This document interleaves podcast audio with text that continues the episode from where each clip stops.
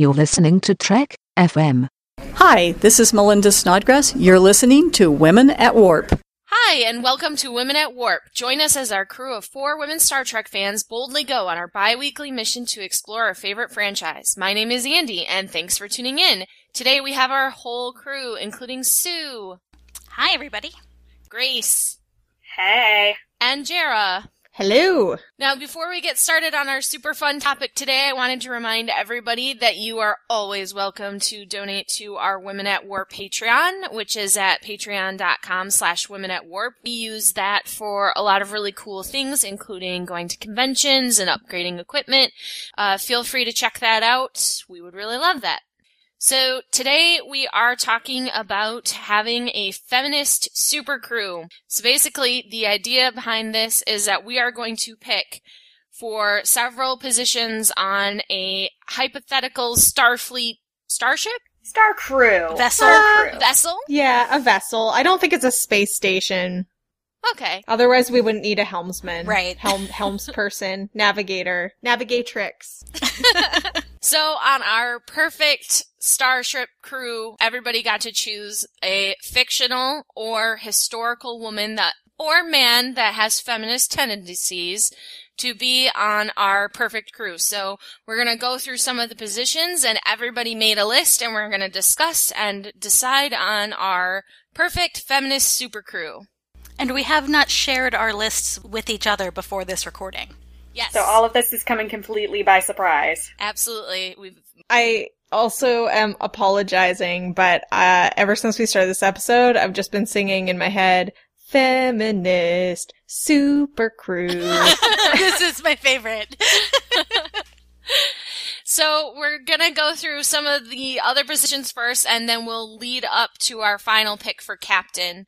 And I think it's gonna be a lot of fun. So let's start off with our first officers. What did people have for their first officer? well, uh, I have Zoe Washburn from Firefly. Ooh, nice pick. That's a good one. I, I feel like it was maybe almost too obvious because she she's a first officer on another sci-fi show, but um, I love Zoe. I think that she is badass. Uh, she knows when to challenge the captain and when to follow orders. She is great at getting the rest of the crew in line if they're having issues, and uh, she can stay calm under pressure. So I think she'd make a kick-ass first officer. I have to agree with you there. I chose Hermione Granger. Nice. And I basically chose Hermione because even though those books basically should have been about Hermione, she was a excellent number two, you know. Always there for Harry, always pulling him out of the fire.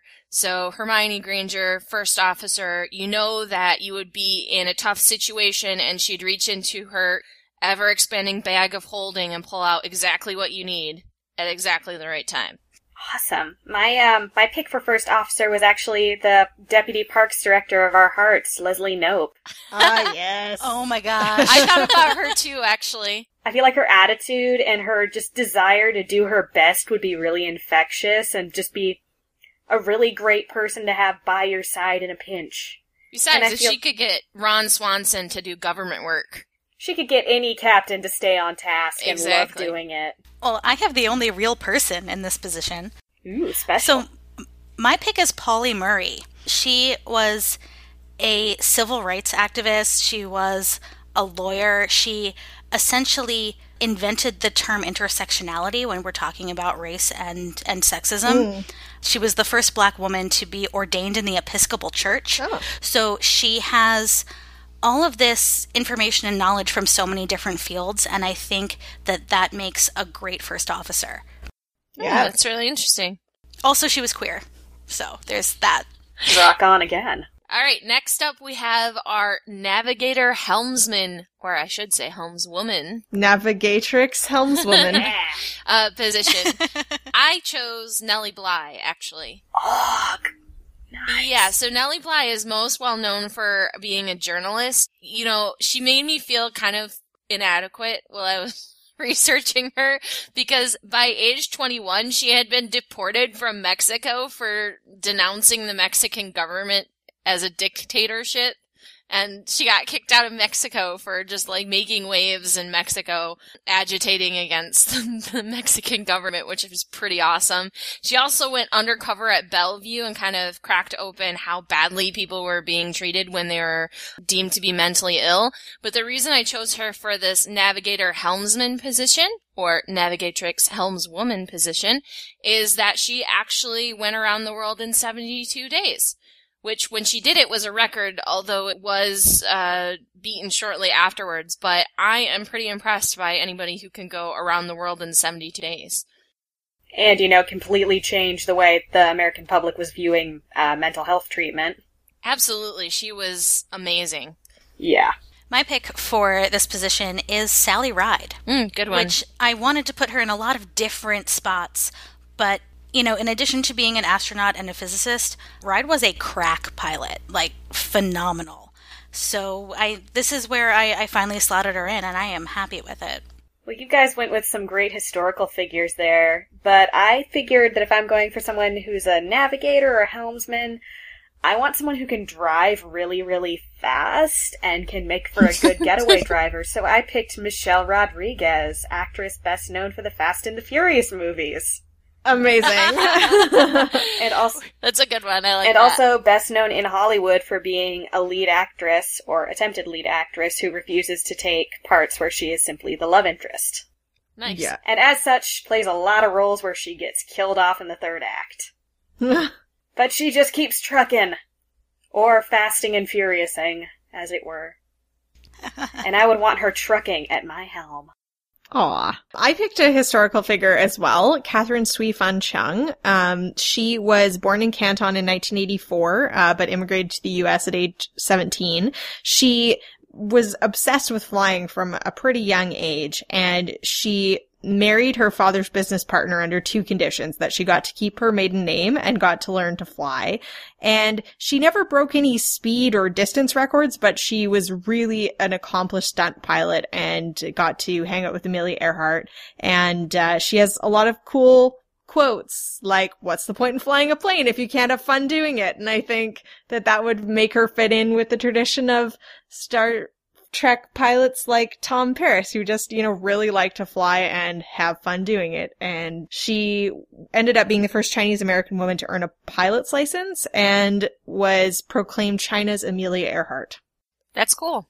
Nice. Next up, we have Chief Tactical Officer slash Security Chief. Well, I felt like for me this one was a no-brainer, but my pick was also in the running for Navigator Helmsman, but this was my first pick for Tactical and Security Chief. I picked Ellen Ripley from the Aliens movies. Oh yeah, Nice. That's good. Mm. Because if I want anyone to have my back in a firefight, it, it's straight up Ripley. No contest. This was the hardest one for me because I've watched so many detective shows and I had so many people I could have slotted in here and, and, uh, Ripley was also on my short list. Uh, but in the end, I'm gonna go with Miss Fisher of Miss Fisher's Murder Mysteries. Nice. Wait, would she have a tiny gold-plated phaser? Yeah, she has a little gold revolver and amazing fashion sense, and she's always outsmarting and outwitting and one step ahead of people, so I think she'd be a good tactical officer as well as security chief. And she'd just be, you know, sort of stirring up trouble, but also keeping the law at the same time and being feminist about it, supporting, supporting women doing what they want and being sassy and awesome. I went a little bit more, you know, Odo esque in terms of my my security chief pick. Very, you know, skeptical and kind of sarcastic to people. Very law abiding.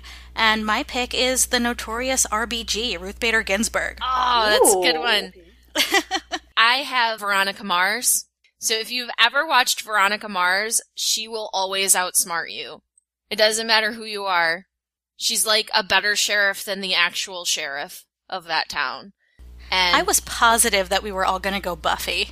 I was too, actually, and I thought about Buffy. I thought about her, but then when it came down to it, like Buffy is really good at punching people in the face, but Veronica Mars is wily, you know? And I was actually thinking she's actually pretty Odo-esque too, because she's very, she's always thinking defensively, And she also is not afraid to maybe bend the rules a little bit to get the job done.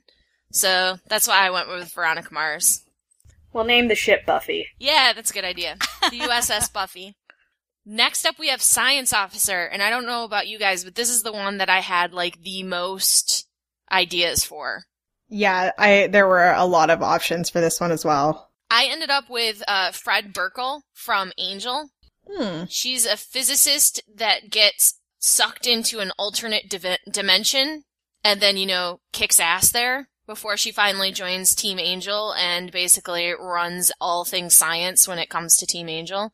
She is really awesome. And I yeah. actually considered having Root from Person of Interest as well, who is played by Amy Acker as well. But Root is a, a little bit too off the grid to be a good Starfleet officer, I think. A little too chaotic for Starfleet. Mm-hmm. Definitely. Well, I thought about picking Rosalind Franklin, but instead I picked somebody who got Rosalind Franklin, and that is Jocelyn Bell Burnell. Uh, she is an astrophysicist who discovered radio pulsars, which are you know highly magnetized stars that emit electromagnetic radiation, and her work received a Nobel Prize in 1974.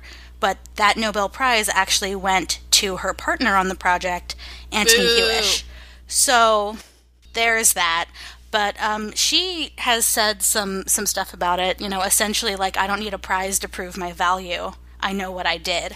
So she is is pretty badass. I was really trying to find a place to slot in Dana Scully in my list, and I really seriously thought about putting her as science officer. But I feel like the way that X Files is set up, that Scully and Mulder need each other to balance out their approach, and I feel like Scully on her own as a character isn't written to really be open-minded or imaginative enough for a Star Trek science officer that's seeking out new and weird things all the time. So maybe, I mean, I I'm sure she would still be awesome at it, but in the end I went with uh, Cosima from Orphan Black, um, because I think that she is, uh, she's kind of Dax like she's got like a really cool head on her shoulders. She's pretty wise for her age and uh, definitely a talented, a talented and flexible scientist. Gotta agree there. Well, I figured if I wanted a science officer for a spaceship, I'd want someone who knew a lot about space. So I went with Annie Jump Cannon, who is an American astronomer who's credited with the creation of the Harvard classification scheme and did all this incredible work with mm. stellar classification and she did it all while she was mostly deaf. So not only did she do amazing things for women in the scientific field, but also for people of different levels of ableness in the scientific field. And also, I feel like with a name like Jump Cannon, she would just make aliens tremble in fear with that name alone. That's true. Yeah. You know, I'm kind of surprised we haven't had any doubles yet. Yet. There are a lot of awesome women to choose from, or I should say awesome feminists to choose from, not just women. Yeah, that's uh that's true. One reason I bring that up is because uh, our next position is communications officer, and I chose the notorious RBG for the communications officer. Amazing. yeah, Not Speaker of the House. yeah, I was sitting there and I was thinking, who do I want in communications? And I was thinking about linguists and I was thinking about diplomats. And finally, I was like, you know, Ruth Bader Ginsburg, even though her background is in law, does a lot with communication. She's super precise with her language and reading some of the opinions she writes for the Supreme Court. For some reason, I definitely think that those skills with the law would translate very well to a starship situation. So finally, I went with her. Excellent. My com officer is Ursula K. Le Guin. Ooh. Ooh. And I thought, in terms of communication and language, I, I wanted to, to head towards the author end of things, and who better to understand some other cultures than a science fiction author, especially one who has created some works that are not only, you know, science fiction staples, but feminist Yeah. staples. And she's just amazing.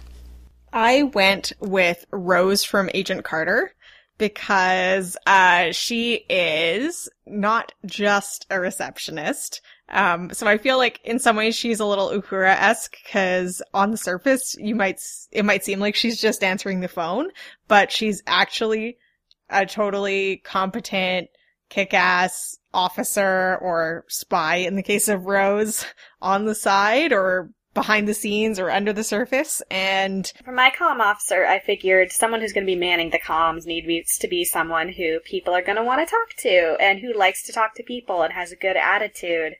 So I went with someone who people seem to like hearing talk, and I and to keep Leslie Knope company, I went for Aziz Ansari I like because it. I, yeah, yes. because he's a big time feminist Yeah. and also just someone who people love to hear talk. One of my favorite stories about Aziz Ansari is this woman who was at a New York party and she was being creeped on by this guy and she was like looking frantically around the room to like catch someone's eye and, and she caught Aziz Ansari's eye of all people and like gave him a look and he came over and pretended to know who she was. Like completely got her away from this creep. I just love that story. Just think about being able to look to Aziz Ansari, who you don't know, this famous actor, and just be like, "Yeah, he's the one. Yeah, He's the one that's yeah. gonna come save me from this." Your this pal and mine, situation." Aziz Ansari, comm officer.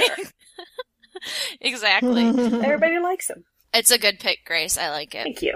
Can I honorable mention CJ Cregg here? Because a lot of our Oh, absolutely. people Yes. brought us Yes. uh, brought her up um, on their lists on Facebook, and it was really hard for me not to choose CJ. I mean, she's obviously just the best ever uh, from West Wing, uh, but uh, in the end, We're gonna need to go through those. yeah, comments. yeah, there's some great ones. So yeah, head over to our Facebook page and look at our listener lists. Uh, but at the end of the day, like CJ, you know, like her job is to spin things and to be really political.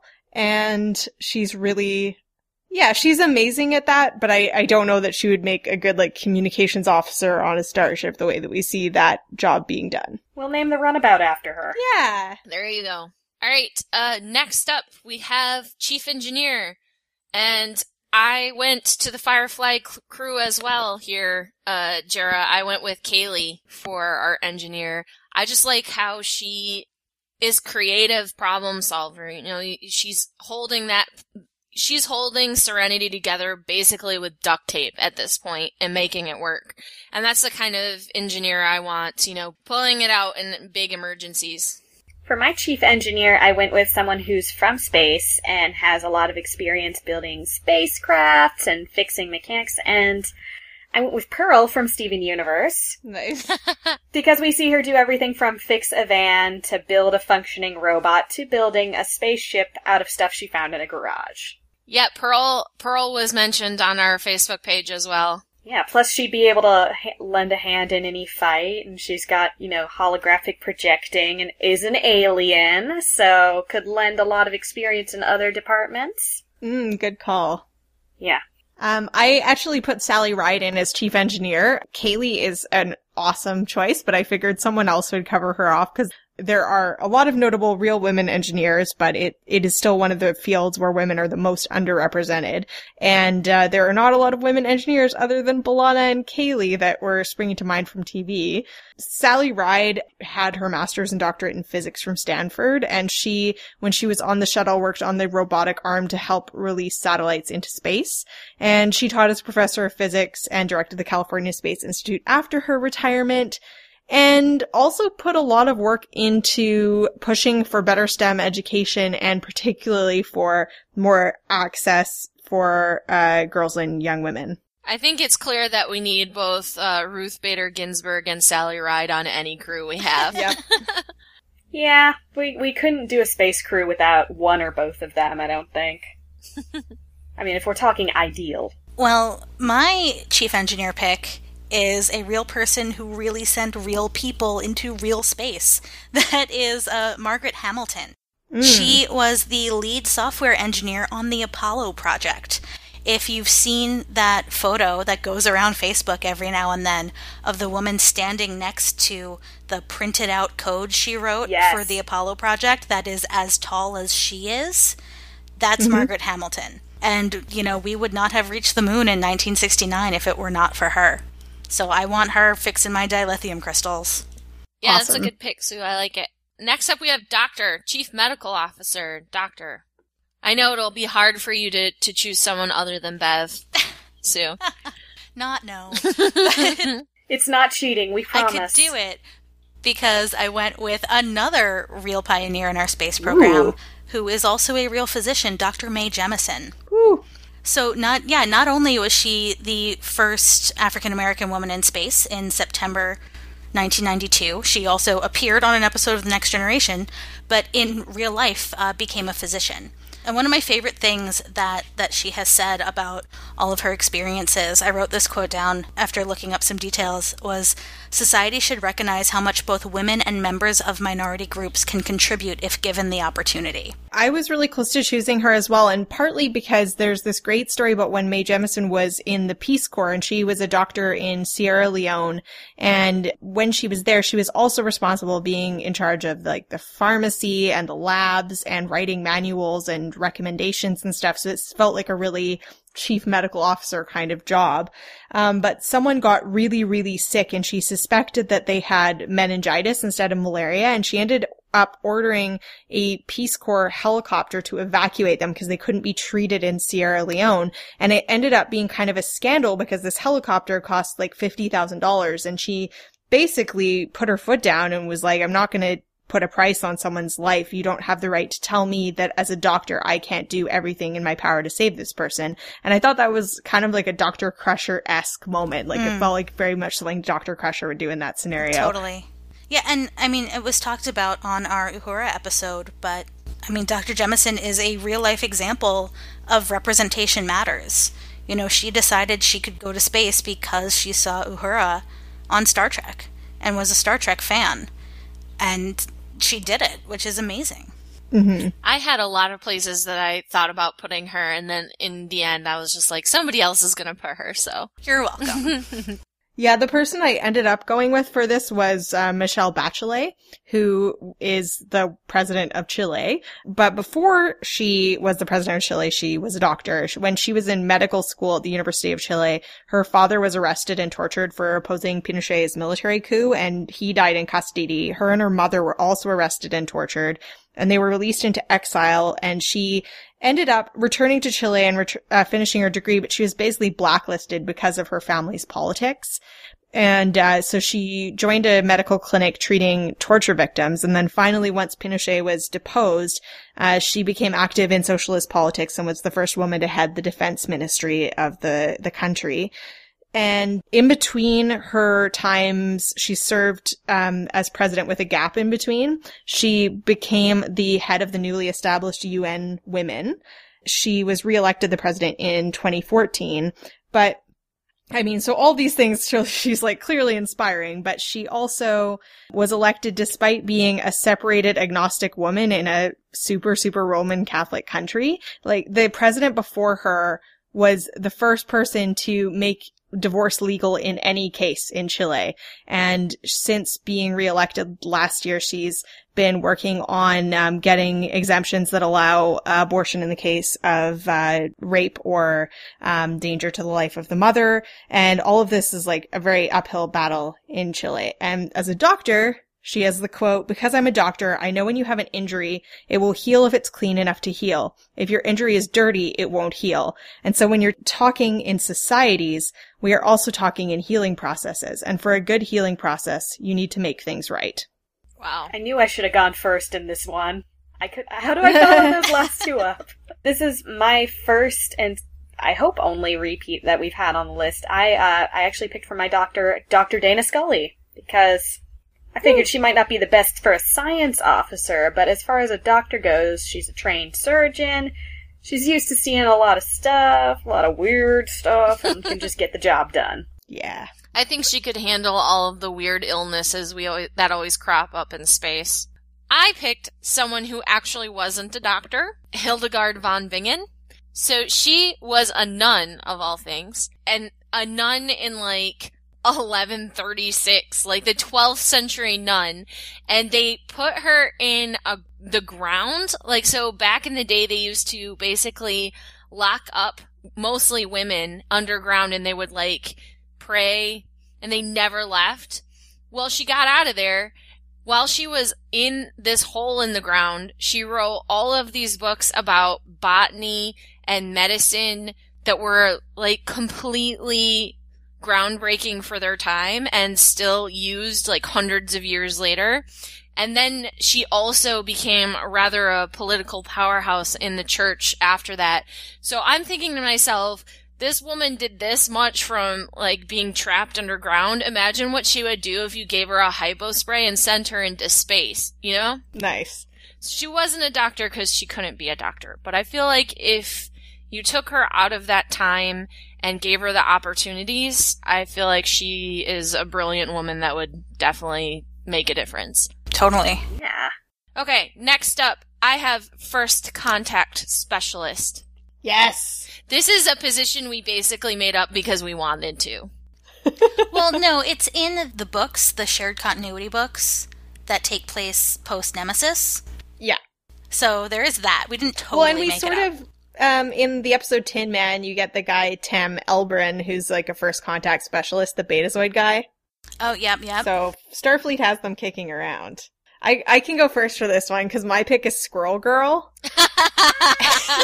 and the reason I picked Squirrel Girl is because she has those Deadpool trading cards that tell her who everyone is that they meet. And so she could just got like the talk to. Tippy, her squirrel sidekick, and get her playing cards and it would automatically be able to tell them what they should do to deal with the people. And she always then can like use her charm squirrel wrangling abilities or special fighting superpowers to subdue or communicate with a new person. Wow. Mine is way more serious than that. That's why I was like, I'll go first. yeah, I picked Bell Hooks. Oh wow, that's a great pick. You know, just for for the observation skills and the the, the communication and observing what's going on in, in interpersonal relationships and and societal relationships. So yeah, totally different end of the spectrum there. I like to think that Bell Hooks and Squirrel Girl would totally get along. Could- Should we maybe tell people who Bell Hooks is just in case some of our listeners aren't familiar with feminist theory as much as we all are? Yeah, So Bell Hooks is an author and social activist, and she writes about you know feminism and intersectionality, and a lot of her works have become like touchstone pieces almost for for feminist theory. Yeah, I always recommend people read her. She has like a really brief, accessible handbook called Feminism is for Everybody. And even though it's more than 15 years old now, it's still really relevant and it's a good primer for people who want to learn more about feminism. Um, but she's also done a lot of incredible work on, uh, like you were saying, intersectionality, uh, particularly around cultural theory. And she's written books on lesbian love, on uh, men and masculinities, and all kinds of things. She's a quite prolific writer, and I really recommend checking out videos for her on YouTube or picking up some of her books. I think it's funny that you brought up feminism is for everybody because I literally have copies of feminism Yeah. is for everybody that I give out to people. Yeah. I'm like, okay, so you're new to feminism, cool, but it's it is it's a it's a it's a nuanced look at feminism, but it's also accessible. I mean, her her main thing is writing about the intersection of race and gender. So, uh, one of her most famous books is Ain't I a Woman? Black Women and Feminism, which is amazing if you haven't read it. But she also writes a lot about class and how feminism works changes a lot based on your class structure. So anyway, everybody should read Bell Hooks. Yay, Bell Hooks. Hooray! Good pick, Sue. I like it. And I really do think that her and Squirrel Girl would be BFF. Yeah. And if her her jumping into her writing sounds a little bit, I don't know, intimidating, you could maybe even start with the Tumblr account Saved by the Bell Hooks, where they take Bell Hooks quotes and superimpose them over Saved by the Bell screen caps, and it's kind of amazing. Very much so. now, um, when I was thinking about first contact, the first thing I thought about is the first contact party, because that feels like a big establishing, welcoming factor, letting them know that you are a peaceful people who wants everyone to feel welcome. And when I thought about a good party, I thought about Nora Charles from The Thin Man, who not not only is able to throw an awesome party, but is able to throw an awesome party where policemen and cr- ex criminals and crooks can all be together and enjoy a common theme. And I really uh, consider her a feminist character based on the fact that in the noir genre, you do not see a lot of times where characters, specifically married characters who are husband and wife, treat each other on equal footing. And I think that's the really, the part that really drew me into the Thin Man book and the movies. Um, her husband's a detective. She's a high socialite. They treat each other equally as intelligent and as comrades, and they don't second guess each other. And I think that's really great to see, especially in a genre that gets really misogyny heavy. And also, if you're going with Nora Charles, you gotta say by extension Sadie Doyle from Thrilling Adventure Hour. I feel like both of them could throw an awesome party with people from millions of different cultures and be like, hey, come on in, welcome to the group. Amazing. I mean, Sadie is always winning over vampires and warlocks and stuff, so she'd have no problem with with new life. And they're basically the same character, so it works with either one. yes, indeed. I really am enjoying thinking about this amazing party that's going to include all of these people. Um, right? The and first how they- contact party. it's gonna it's gonna be even better than you know what dinner party would you have with people this is gonna be what first contact party would you have for my first contact specialist i chose janet mock who is a trans activist and writer and i just thought that for one thing she's incredibly witty and welcoming person i think.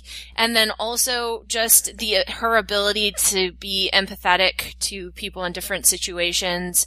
And you know activism is all about getting other people to see your point of view even if they are even if they are predisposed to dismiss you and so i think that she would be very good at first contact and i think she would also rock at that party That's a great pick. I almost made her my first officer. Yeah, Janet Mock is another one of those where I was like, I gotta have her somewhere. Where shall I put her? And first contact specialist is is perfect for her, I think. And next up, we have the counselor, ship's counselor. Ooh, yes. I picked Oprah. Ah, I, I can dig it. I, I mean, the research for this episode is actually really fun because you just, I went through this like Wikipedia wormhole where I was just like clicking from amazing woman to amazing woman and being like, oh my gosh, this person and this person and this person. So I was like digging through like all of these women that made huge strides in psychology and I was like, all of these women are really, really cool. And then I chose Oprah. Well, people like Oprah. People just naturally trust Oprah. Yes, these are all the reasons why I chose Oprah. I was like, if you're gonna have somebody that you're gonna trust with your secrets, I feel like it would be Oprah. Also, I have to do this if we're going to bring up Oprah. I'm, I'm sorry, you guys, but I'm not sorry. Everybody gets a new runabout! A runabout named after C.J. Cregg. I Yes. just couldn't choose Oprah because she would go to a conference and she'd bring Dr. Phil back, and then Oh. Everything worse, would Dr. just Oz. go all awful. And she'd be like, "Oh, look, here's this new expert I met." no. If this was a universe in which she could not draw on Dr. Phil or Dr. Oz, I would be totally cool with it. yeah, as long as she can't bring any friends, aside from Gail. I went for someone who um, is a fictional character who's known for being able to handle a tricky situation via psychiatric help, and I went with Dr. Melfi from The Sopranos. Because I feel like after you've been the psychiatrist for like this big, hulking metaphor for toxic masculinity and violence, that you can really handle any any emotional situation after that. I almost picked her too, by the way. I was like, if you could handle being a therapist to Tony Soprano, who in Starfleet is gonna be worse than that? If you can force that whole mess of a human being open and get him to talk about his feelings, then damn girl, you are welcome on my ship. So I picked a historical figure, Georgene Seward. She's was an early feminist psychologist born in Washington D.C. in 1902, and she was constantly overlooked for promotion uh, during her time after getting her degree when she was teaching at Barnard College in favor of less experienced male colleagues. So she turned to researching women's roles, and her first major study that she did debunked the idea that menstruation made women less effective at work. And uh, then later in life, her and her husband moved to California, and she taught at the University of Southern California from 1946 to 1972 and did a whole whack of cool research. She was really one of the first women psychologists to do research on the idea that gender roles were not necessarily biologically innate and trying to separate out what was biological and what was social. And so she looked at how gender roles varied across regions and across historical periods and made, she tried to debunk the idea that things like intelligence are innately different for men and women. So I thought that was pretty cool and that that would earn her a place on Feminist Supercrew. I did have a little bit of a second thought about would she actually be good as a therapist, but in the post TNG novels, we get to see like ships where there's a counselor like heading a team of counselors, and it might be cool to have someone who's a more like research driven psychologist Mm. heading up a team of people who are doing more of the actual one on one therapy work. Yay, deep space therapy for everyone. Well, I That is cool. certainly feel like on a ship of a thousand people, you might need more than one counselor. Like you need more than one Oh, yeah. counselor in a school of 400 people. So Yeah. My pick is Nawal El Saadawi. She is an Egyptian activist and writer, uh, also physician and psychiatrist. She, as a um, as a girl, was a victim of genital cutting in Egypt, and for the last sixty years has campaigned against the practice in Egypt, uh, while continuing uh, to to practice as a physician and psychiatrist. So it's along those same lines of of rights for girls. I feel like our mental health is in really good hands. yeah, Yeah, Next up, on this ship. morale officer. it took me exactly two seconds to decide who my morale officer was, and it's Beyonce. Mine is J Law, Jennifer Lawrence. mine's Carrie Fisher. oh, yeah, that's a great one. Carrie Fisher always makes me happy. Yeah, I was just like, I want Carrie Fisher to be in here somewhere, but I don't know what her job could be because she's like a writer and entertainer. But I was like, she always makes me smile. So, morale officer. you know what I love about Carrie Fisher is that she is not at all shy about taking Gary, her dog, everywhere. Yeah. And and saying, you know, this is something that I need in order to be able to do my job. And I think it is helping really to normalize like therapy animals, support animals in a lot of ways. and just her history of talking very openly about me- her mental health issues and how they're treated and talking about you know doing ECT in the modern era and just being so frank and open about it has done incredible things for just talking about mental health for you know at least a lot of sci-fi fans Absolutely. The other thing I really love about Carrie Fisher is the way she'll call out the ageism. Ooh yeah mm-hmm. I mean, Yep. it's amazing. She'll be like, oh no, I don't look exactly the same as I did 30 years ago. Shocking. And she's just, she's always doing it with like this really piercing wit that just makes me laugh. She's, she's, I'm here for Carrie Fisher, man. Yeah.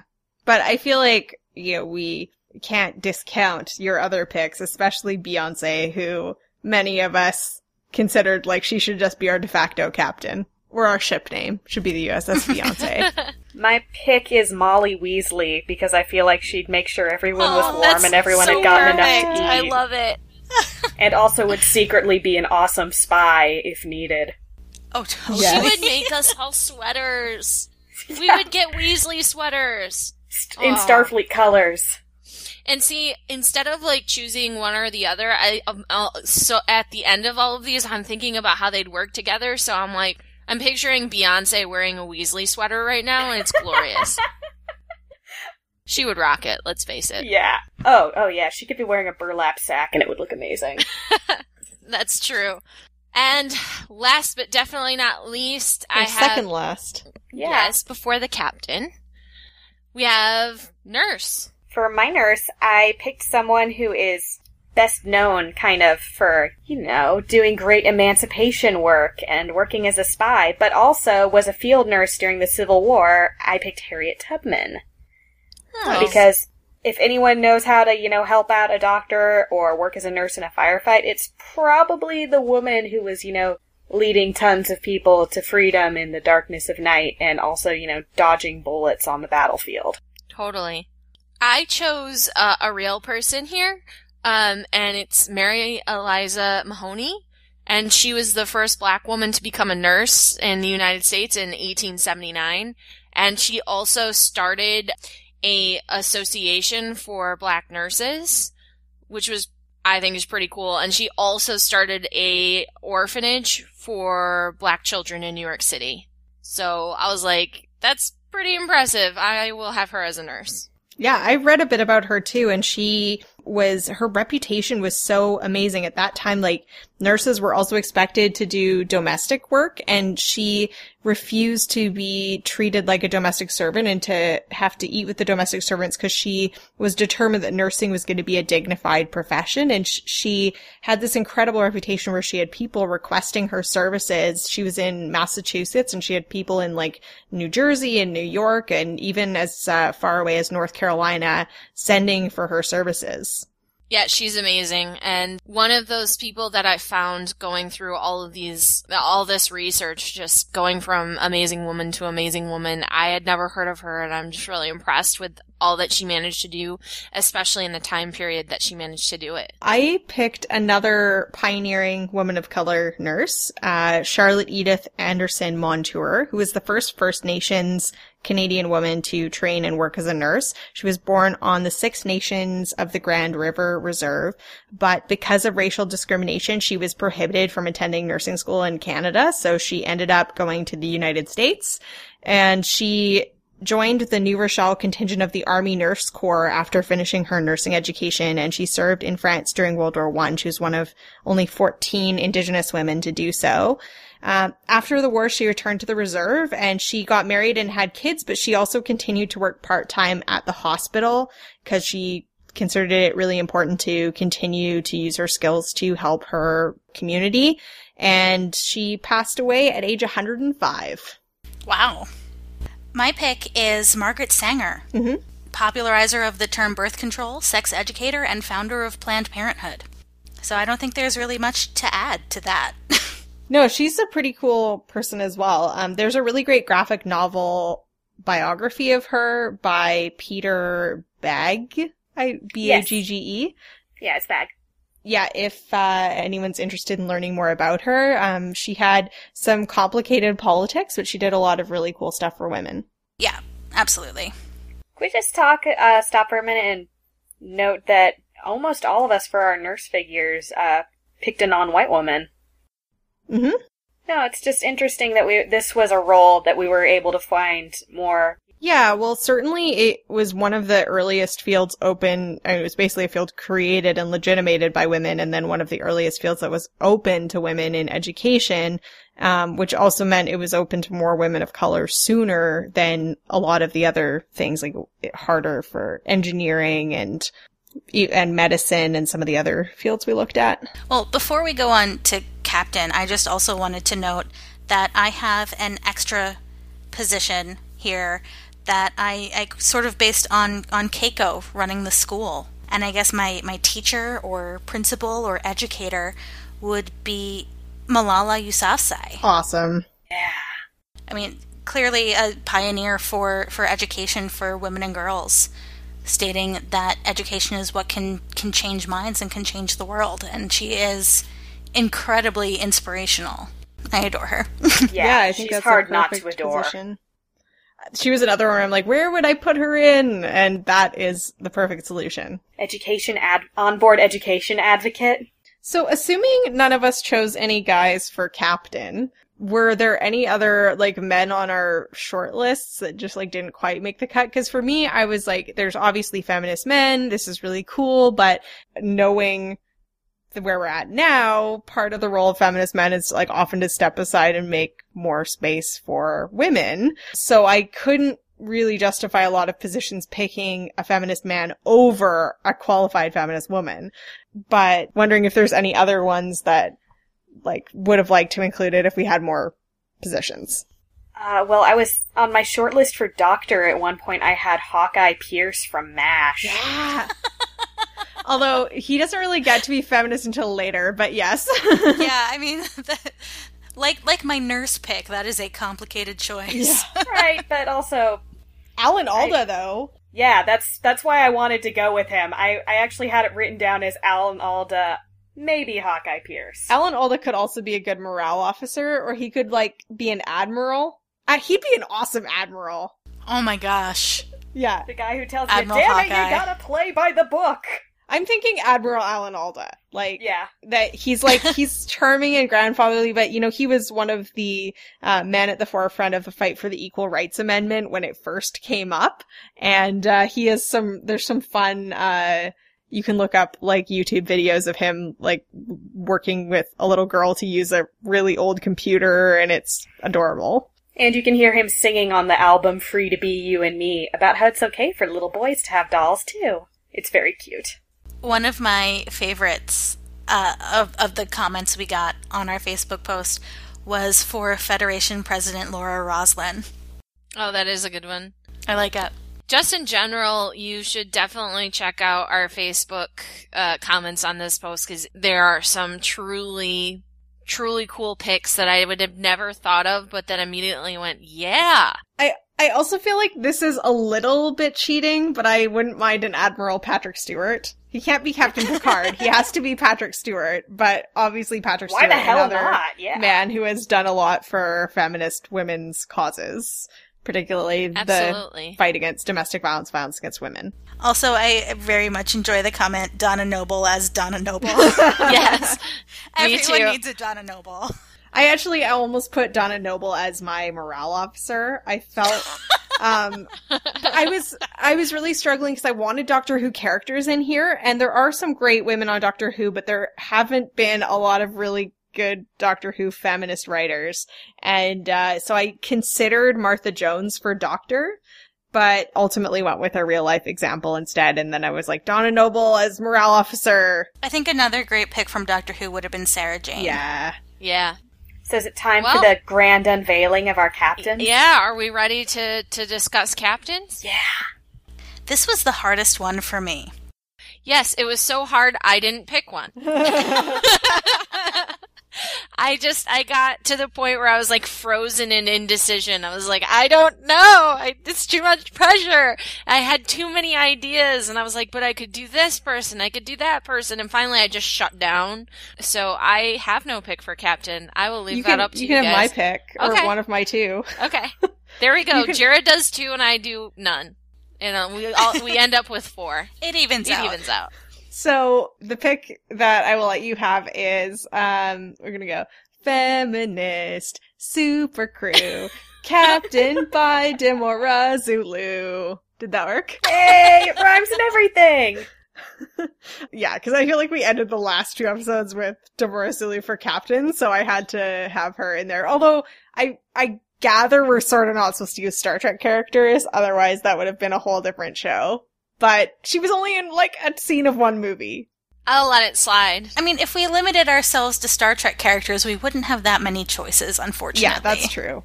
It would be like obvious we were gonna have engineer be B'Elanna and stuff, and it would only be a debate around like first officer and captain. I, and then I also had Beyonce, uh, because Beyonce would just be great.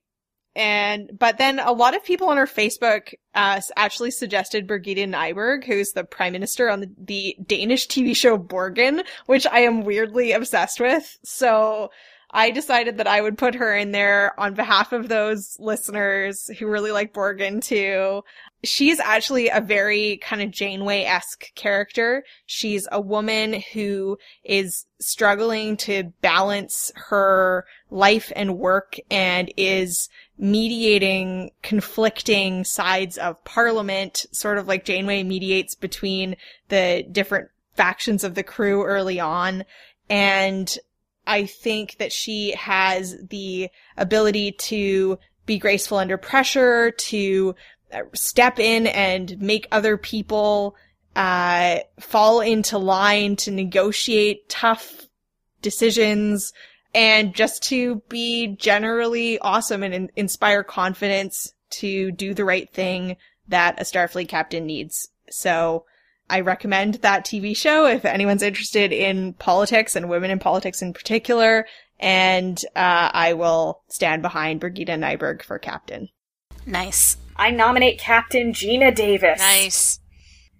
Advocate for the expansion of roles for women in Hollywood. Very intelligent Mensa member. And Oscar winner, so you know she'd be really good at giving those big grand captain speeches. Plus, she's a really good catcher. I can't tell you how much I love that movie. the League of, I love that Their- movie a League so of Their much. Own.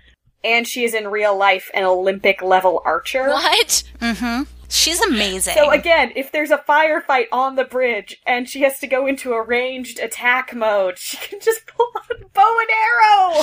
I'm down with it. I like that. Look it up. There are pictures of her on the set of A League of Their Own with a bow and arrow. My pick for captain is Coretta Scott King. Uh, undoubtedly a wonderful leader.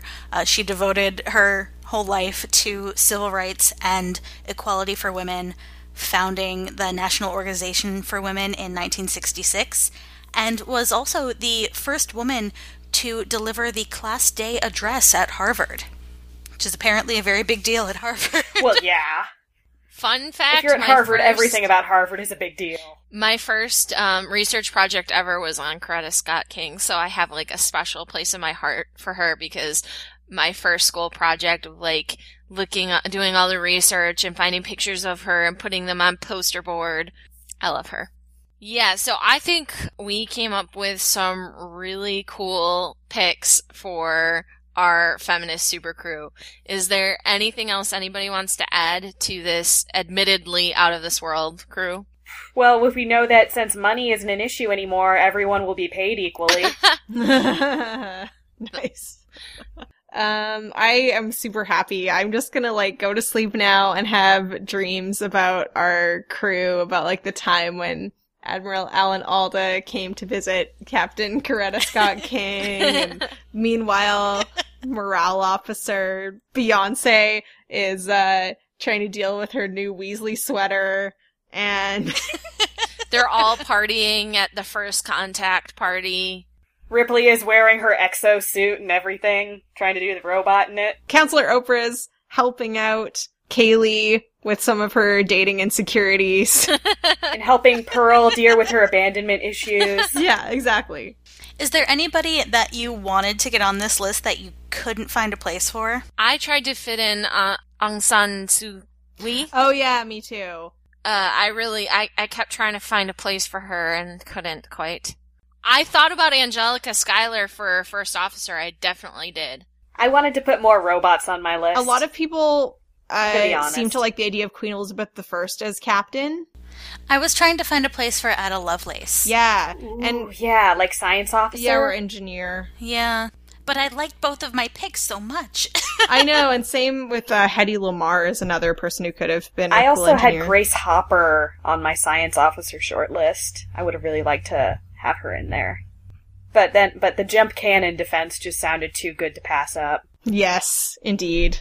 Anyway, I'm pretty happy with our list. Um, I definitely think, you know, it was a little bit challenging for me to find people who uh, were both born and raised outside of North America, it, which actually kind of replicated the problem we have in Star Trek, where like most of the characters and, you know, the times when we go back in time and all that stuff is also about like North American European history.